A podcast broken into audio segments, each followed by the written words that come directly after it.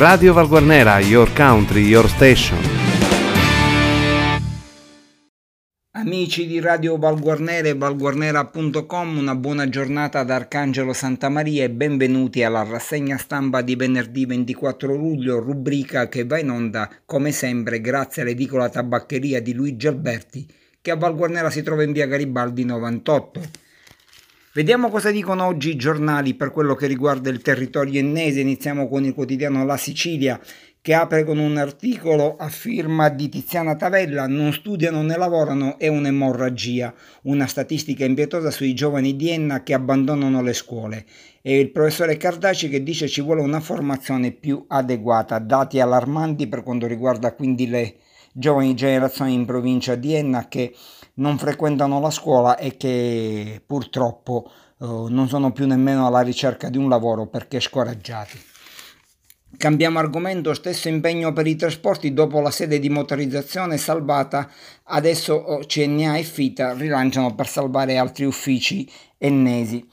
E poi politica, Enna, vertice fino a tarda sera tra i partiti avversi al sindaco Di Pietro, Italia Viva più conciliante attende, attende il nome proposto dal Partito Democratico.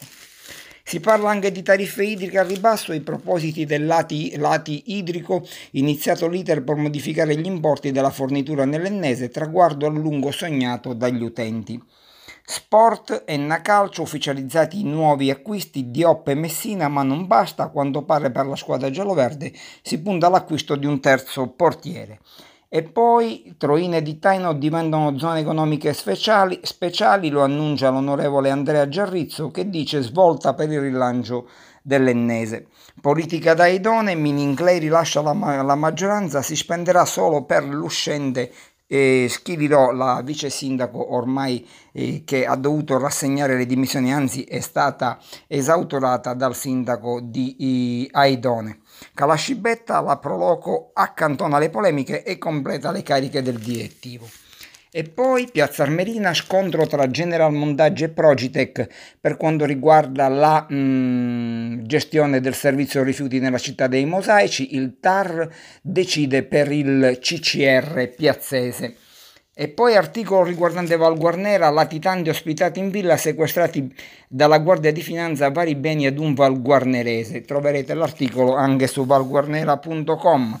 E poi Piazza Armerina, un laboratorio creativo al posto del consueto GREST. Per quanto riguarda invece la zona nord della provincia, Nicosia, atteso da 5 anni, si sbloccherà entro l'estate il servizio di raccolta rifiuti porta a porta. I disagi, la frazione non era ancora inserita nelle tappe dell'aro di Nicosia, si parla di Villadoro.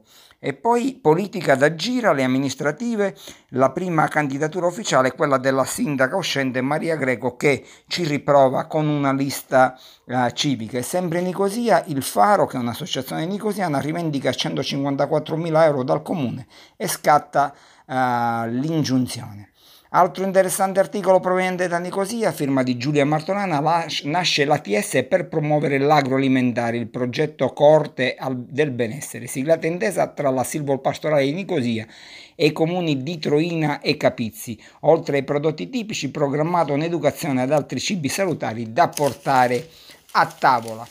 E con questa notizia si chiude così la rassegna stampa di Oggi Arcangelo Santa Maria vi saluta, un ringraziamento ancora all'edicola tabaccheria di Luigi Alberti che vi ricordo a Val Guarnera si trova in via Garibaldi 98, un invito a rimanere collegati sempre con Radio Val Guarnera ed approfondire le notizie sul nostro sito di informazione valguarnera.com.